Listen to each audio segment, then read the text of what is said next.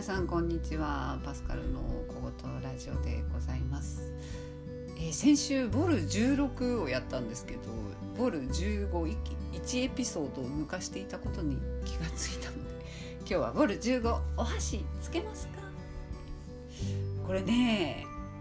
あのもうなんだっけ来年だっけ来年の4月からプラスチックのねあの資源を減らそうっていうことでコンビニとかお弁当屋さんでスプーンは有料みたいなスプーンとかフォークとかプラスチック製のものが有料になったりしますが基本的に日本ってすごい親切だなってあのその頃は思っていて、まあ、前々から思ってたんだけどヨーロッパはねその物自体を買っても食器まで発想が回らないっていうかお弁当なんていうのもだいぶヨーロッパでも増えているんですけどじゃあ何で食べるかっていうことに関してはまあ自分で頑張ってなんとかしなみたいなスタンスがあってお店とかねで「お箸つけますか？どれぐらいいりますか?」なんて「じゃあ10個ください」っても全然嫌な顔しないで10個つけたり、まあ、そんなに頼んだことないんですけどあの仮にねあの大きいお寿司プレートとか頼んだら10個ぐらいあったら便利かなと思ったら頼んだらね嫌な顔せずにあのくれるじゃないですか。これってすごい便利だなと思うんですけどエコ的にはどうなんですかね。やっぱりプラスチックもどうなのだし割り箸も一時期ね前お箸を持ち歩こう運動みたいなの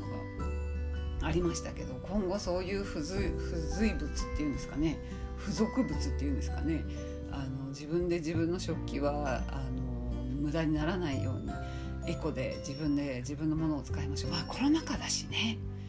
そう考えるとコロナの影響もあるんですかね。だって束になってるからこう自分で好きなだけ取るみたいなのをなんとなくコロナ的にはどうなのって感じだからこういう便利な日本のいい私はねすごくあの親切でいいなと思って本当困るしねないってお箸の素晴らしいとかもう一個あってあのヨーロッパだとスプーンじゃ食べられないものとかフォークじゃちょっと不便とかっていうものもお箸1本あるだけでまあ汁物以外はほぼほぼオールマイティに食べられるっていうね。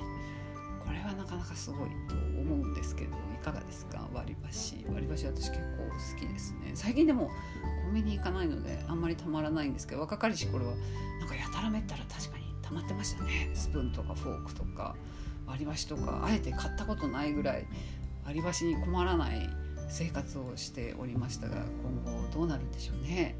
来年スプーン、まあね、去年はエコバッグっていうかレジ袋が有料化になり来年はスプーンになったらそのうち木がもったいないからみんな割り箸もあの自分で持ち歩いてねみたいな生活になってくるんでしょうかね。これブログ書いたの3年前かな？そうだね。2018年の3月に書いたんですけど随分本当に私たちの生活ってなんか変わりましたね。これからもなんかどんどんどんどん当たり前が塗り替えられていくような気がするんですがどんな当たり前が3年後出てくるんでしょうか。それではまた次回のパスカルの小言ラジオお楽しみに。パスカルでした。